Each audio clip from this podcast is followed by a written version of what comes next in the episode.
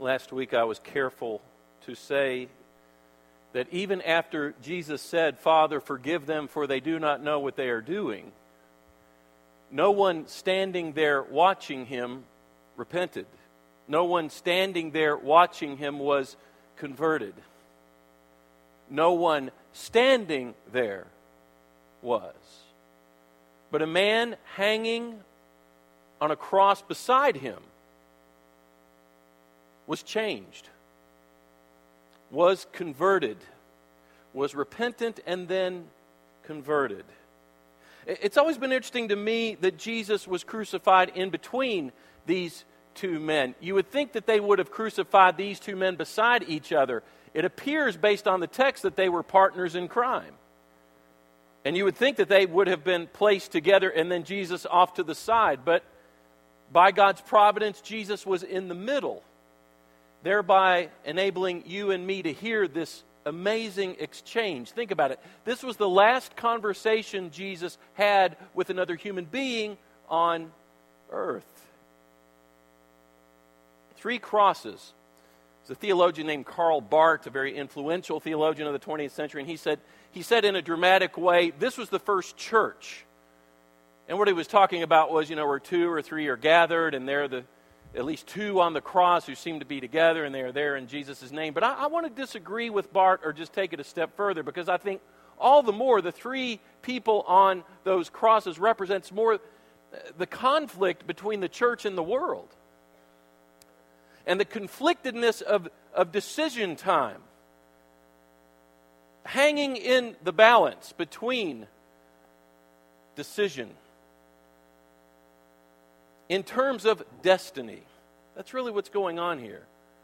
Now, three times Luke describes these men, these criminals, as kakagorgoi, which, which in the Greek means those who do evil things.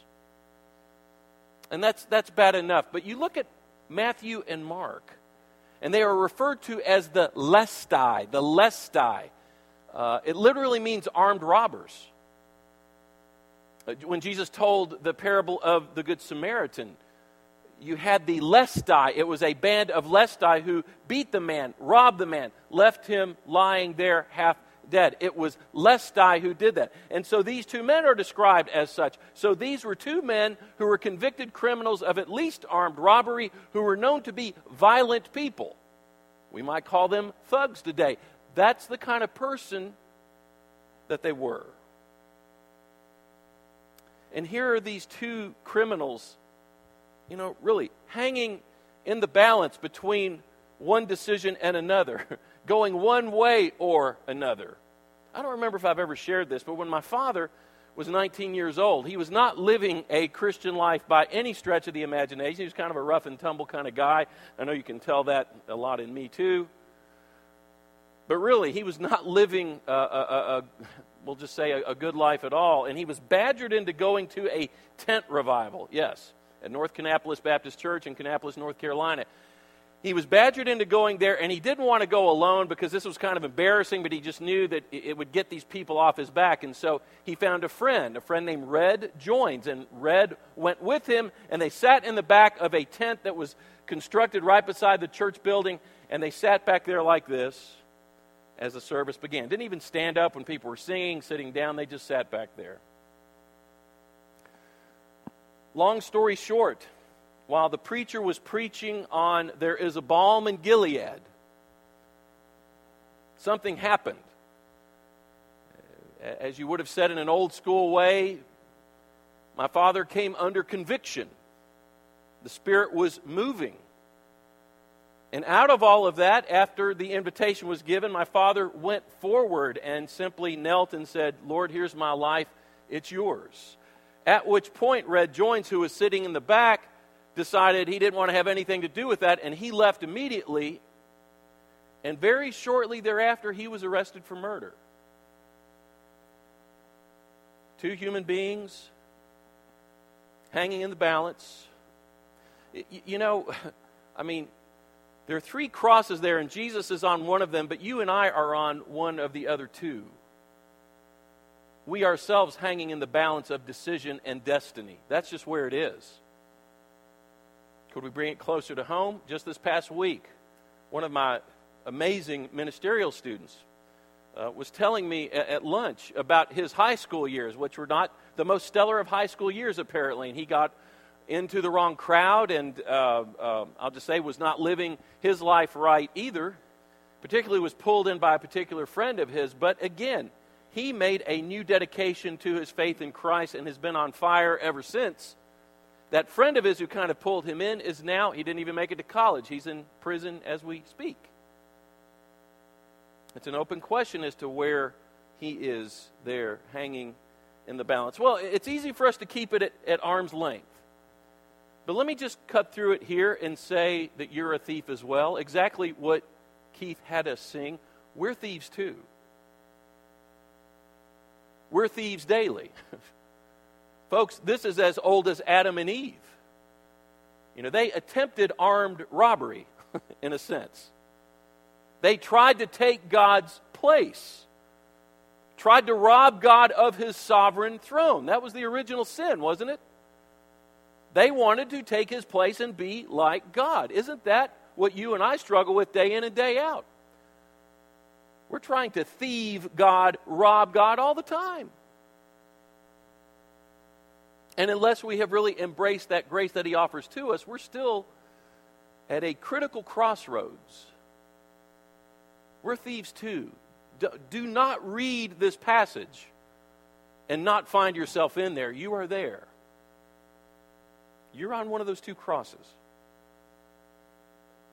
We're all criminals in need of grace. Isn't it amazing? Even on the cross, Jesus is the source of controversy. There are some hanging there who support him, some who reject him, some who beg for mercy, some who disdain him and mock him. And one is lost and the other is found. And that's the whole miracle anyway. Jesus, the only fully righteous, fully holy person who ever lived, hung there and suffered there and died there. And he had this conversation with a thug who started to rethink his life right there at the brink of death. I am confident that at least part of it had to do with the fact that more than once he heard Jesus saying, we talked about this last week. It's likely that Jesus said this more than once Father, forgive them. They do not know what they are doing. There was something in those words, no doubt how they were said, that struck something about this man on an incredible level in his mind and in his heart. And obviously, God was moving in him, and he made a step toward Jesus. And keep in mind, if you look at Matthew 27, I mean, he had been mocking Jesus just like everyone else in the crowd had been, just as his cohort had been on the other cross. He had been jeering at Jesus, ridiculing him. But something happened. And he was changed. And it's amazing. What does he say? He says, Jesus, remember me when you get into your kingdom. Let's break that down for a minute. He says, Jesus. Amazing. Why? It is the only place in the gospel record where someone calls him Jesus by his name, by the name that he was given. But remember what that means in the birth story. He was, they named him Jesus because it means what? He saves them from their sins. It's from the Old Testament name Joshua, Yeshua, God saves from their sins. I can't help but think. I can't help but think. I, I don't think I'm over idealizing when I think he realizes there's something even about that name, about his name, that could lead him to something beyond this life. And that he was in need of deliverance. Now, now it says, Jesus, remember me. And don't, don't, again, don't fool yourself into thinking that what he is saying there is, think well of me. Help me to be a good memory for you. No, listen, remember me, that's a loaded phrase. Look at the Old Testament. Whenever it says that God remembers somebody, he delivers them from something, something very dire. Genesis 8, God remembered Noah and delivered him from the flood. Genesis 20, God remembered Abraham and therefore spared his nephew Lot from the destruction of Sodom and Gomorrah. Genesis 30, he remembered Rachel in a way and delivered her toward becoming pregnant and having a child. Exodus 2, he remembered the covenant between Abraham and himself, and that started the wonderful process of the Israelites being delivered from the bondage of Egypt. When he said, Remember me, that was packed with significant, crucial meaning for this man. He was looking for deliverance, and he said, Remember me when you get into your kingdom, or when you come into your kingdom. No doubt in my mind, and some people can say, well, he really didn't know what he was talking about, or maybe he was even delirious. He really didn't know. You know what? On some level, with that type of statement, he knew that Jesus could be a source of deliverance from death to life.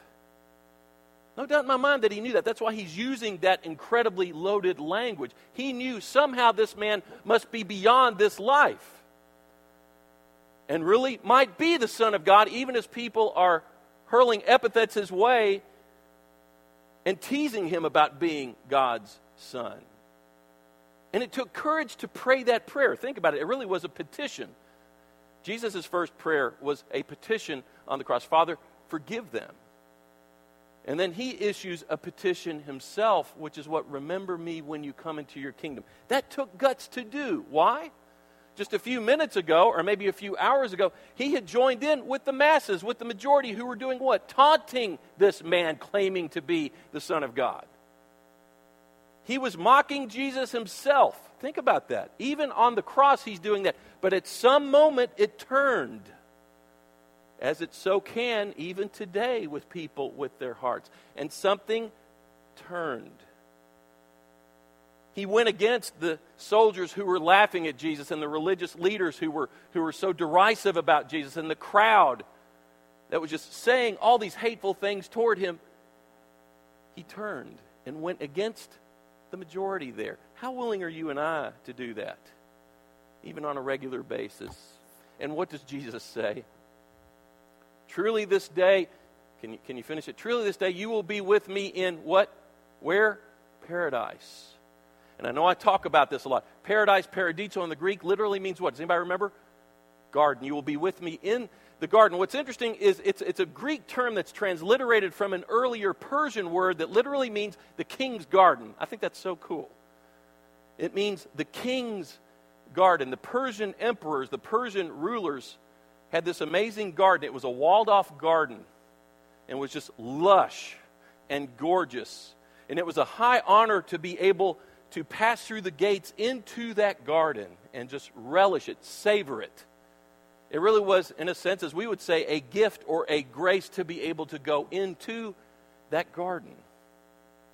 Now, now think about this, because really, the gospel story begins in a garden of Eden. And because of the fall, we had to leave.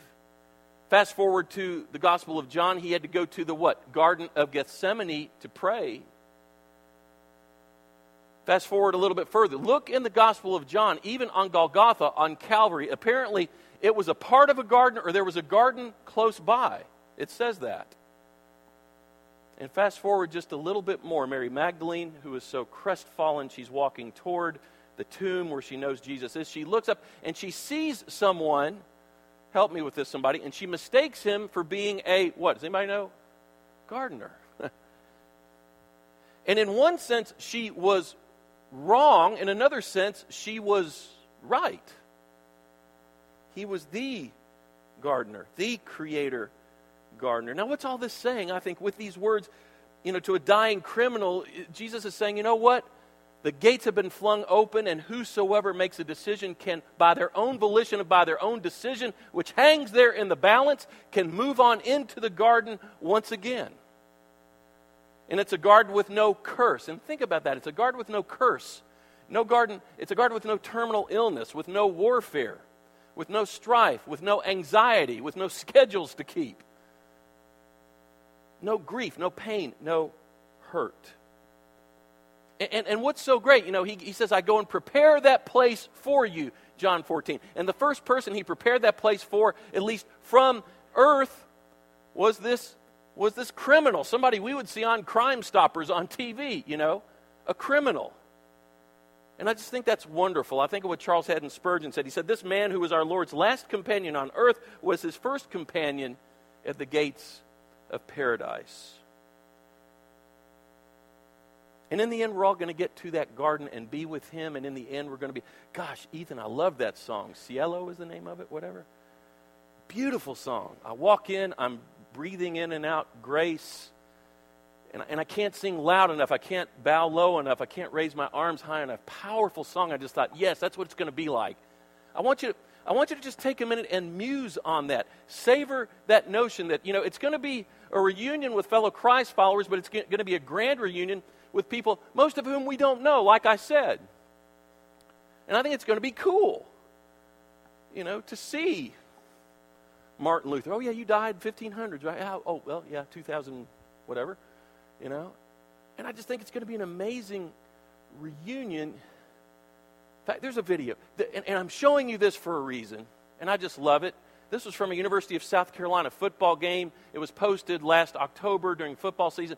It's, it's a woman and her two children, and her husband, their dad, has been serving overseas. I think it's in Afghanistan, and they haven't seen him in a long time. And they put him up on the Jumbotron to give a special greeting to them, which was kind of cool. You know, he's up on the Jumbotron giving them. They thought they were just being honored because of their, you know, because of their dad, their, their, their wife. Uh, uh, you know, but, but again, he's up on the Jumbotron and has a special message for them, and maybe a little more. But anyway, let's, let's just watch it.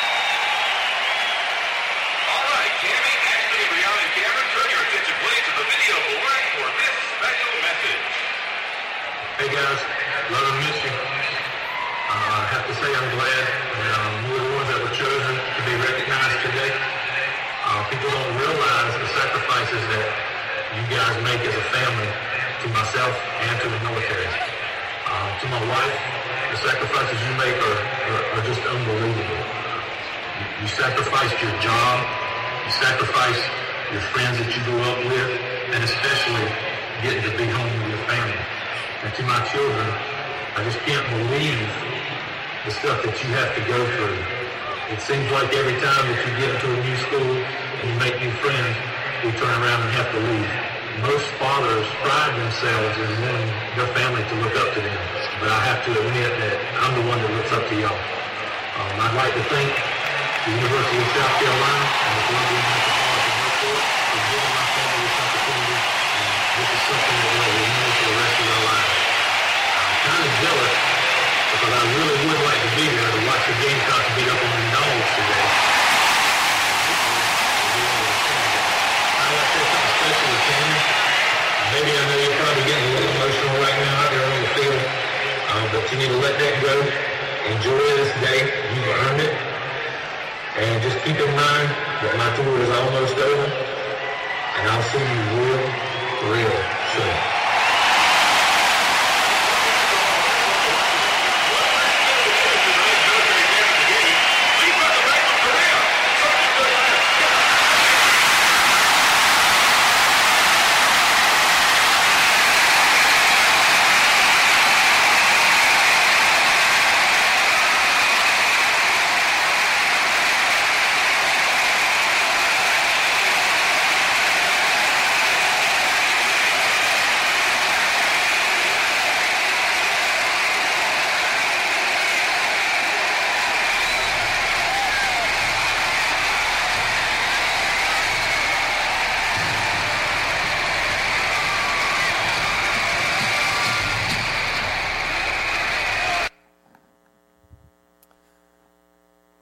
Some way, shape, and form in ways that we cannot even begin to comprehend with our own finite, limited comprehensions. In some ways that, that are of a reality, that, that, that is a reality that we will not understand on this side of it. In some way, in some form, on some level, I think it's going to be like that. For now, we can hear the words of Jesus and hear the words from Holy Scripture and be comfort, comforted, comforted from a distance, just like the family was as they watched him and heard his words. But one day, it's going to be face to face reunion and a lot of praise Talk about breathing grace in and out and not able to, to sing loudly enough and bow down low enough and, and reach high enough. With one another and with those who have gone on before us, but all the more seeing Him face to face, can it be any better than that? But, but, but I got to say, it boils down to a decision that hangs in the balance for you. Again, Jesus is on one of those crosses, but you're on one of the other two, and so am I. And it takes a critical decision on your end. So, what will be yours? Uh, and, and I don't know if it's just because I'm a minister, I guess it is. I have had more than one person in my lifetime come up to me and say, Yeah, I've heard about all this religion stuff and this Jesus stuff, and that's fine, and I'll get to it one day, but I'm going to be like that dying thief on the cross. I'm going to live life on my terms, the way I want to, and then right when I get to the end, you know, then I'll give myself over to Him. That just sounds like a good plan for me. Two problems with that. Number one is you don't know when you're going to breathe your last. It could be 50 years from now, it could be a minute from now. You just don't know. And secondly, I think that's a poor understanding of that text because that was not the last opportunity this man had, it was the first opportunity he had. I wonder if it's the first opportunity for someone in here. Because that's where things are. To give you an update, by the way, my father found out in 1996, and this was decades later, that his friend Red Joins, who left the tent that morning, after dad went forward to receive Christ into his heart. Red Joins was released from prison because it was discovered that he was not the perpetrator of the murder, and so he had reduced time.